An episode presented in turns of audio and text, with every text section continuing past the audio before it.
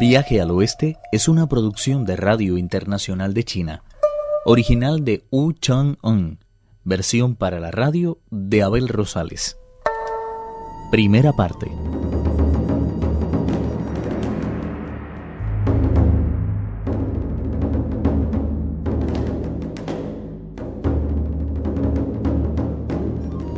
Después de ver cómo eran apresados dos o tres mil monos, Sun Wukong, sin ánimo para continuar la lucha, recobró su forma normal y dándose la vuelta huyó arrastrando la pesada barra de hierro.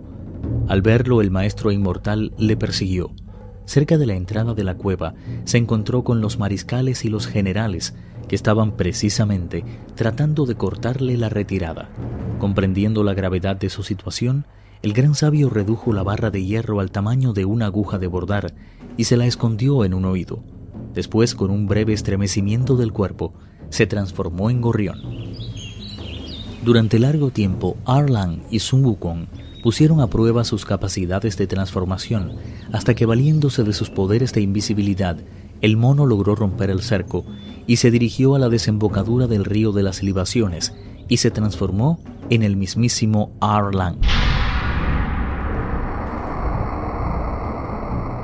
Luego de ser descubierto, se desencadenó otra cruenta batalla a la que puso fin desde el cielo Lao Tzu, quien arrojó su brazal, que fue a dar directamente en la cabeza de Wukong. Mareado, el rey de los monos cayó al suelo, y aunque pudo levantarse fue apresado por los siete sabios, quienes le cortaron el esternón para que no pudiera seguir transformándose. Los cinco de barajas replegaron las tropas, levantaron el campamento y corrieron a felicitar a Arlan, quien dijo Esta victoria jamás hubiera sido obtenida sin la colaboración de todos. Lo más importante, de todas formas, es que la autoridad imperial ha quedado definitivamente restablecida. Entreguen el prisionero a los guardias celestes y que se encarguen de llevarlo ante el emperador. El maestro inmortal montó entonces en la nube con los otros dioses y juntos iniciaron su triunfal viaje de vuelta al cielo. En cuanto pusieron el pie en el patio exterior del Salón de la Luz Perfecta, el emperador de Jade determinó que el prisionero fuera llevado por el demonio Mahabali y los guardias celestes al barracón de ejecutar monstruos, donde debía ser descuartizado y posteriormente cortado en trocitos. Tal era el castigo que la ley divina determinaba para los embusteros y los rebeldes. Un poema describe con acertada claridad lo ocurrido. Siempre debe huirse de la astucia porque la fortuna y la fama están prefijadas de antemano. La verdad y un obrar recto son producto de la virtud y a veces llegan a alcanzar la edad misma del cosmos. La arrogancia, por el contrario, atrae la cólera del cielo. No importa que su reacción parezca que tarda en producirse, siempre termina dándose. Su implacabilidad es tan cierta como la de la venganza. Si preguntáramos al Señor del Este ¿Por qué existen tantas tribulaciones y dolores? No se respondería que porque el orgullo no encuentra límites a sus ambiciones y de esta forma subvierte el orden del mundo y se mofa de la ley.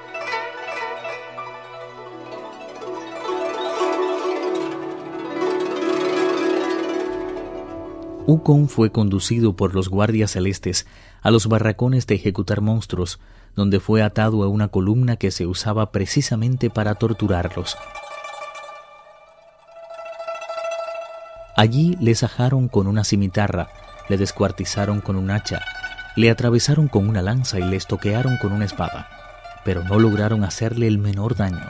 Su cuerpo continuó tan incólume como si acabara de levantarse del lecho. Al ver que el acero no podía nada contra él, el espíritu del Polo Sur pidió a los dioses de la sección del fuego que le redujeran a cenizas, pero pese a sus esfuerzos no obtuvieron mejores resultados.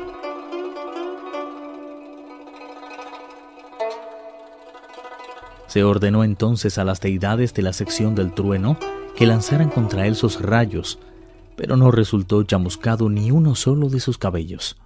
Desesperados, los guardias y el demonio Mahabali informaron al emperador de Jade, quien se preguntó. Este es ciertamente un problema de muy difícil solución. ¿Qué medida puede tomarse contra una criatura de esa especie? Lao Tzu se acercó entonces a él y le dijo, Era de esperarse que eso ocurriera. Al fin y al cabo, ese mono se comió los melocotones de la inmortalidad y se bebió todo el vino imperial. Robó además el elixir divino del que tomó cuantas píldoras quiso, tanto en estado bruto como elaboradas. Probablemente todo ello fue refinado en su estómago por el juego místico. Lo más aconsejable, pues, en este caso, es que me permita llevarle al brasero de los ocho triagramas donde los someteré a todo tipo de fuego. Eso le hará destilar el elixir que lleva dentro, y su cuerpo podrá ser entonces reducido a cenizas y fundido como un simple trozo de metal.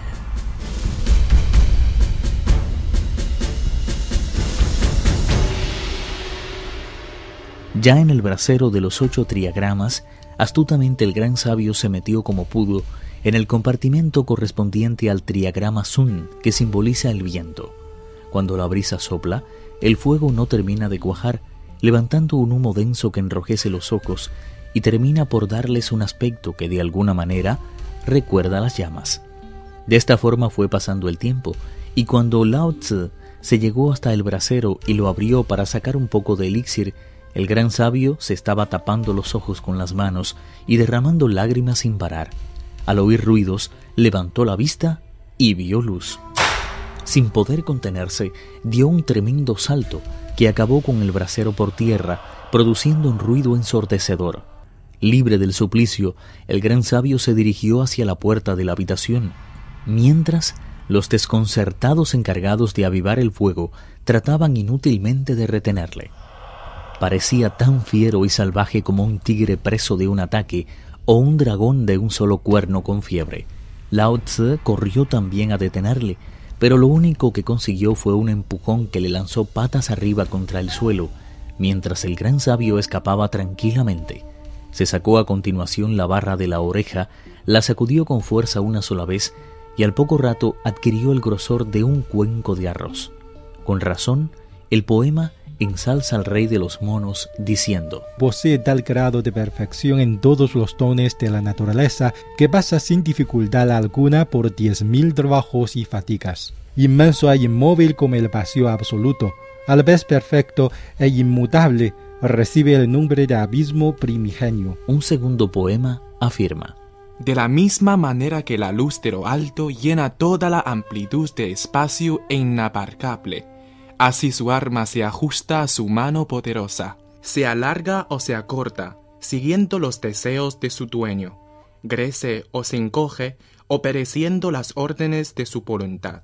Un tercer poema revela la perfección de Wukong. La inteligencia es un mono.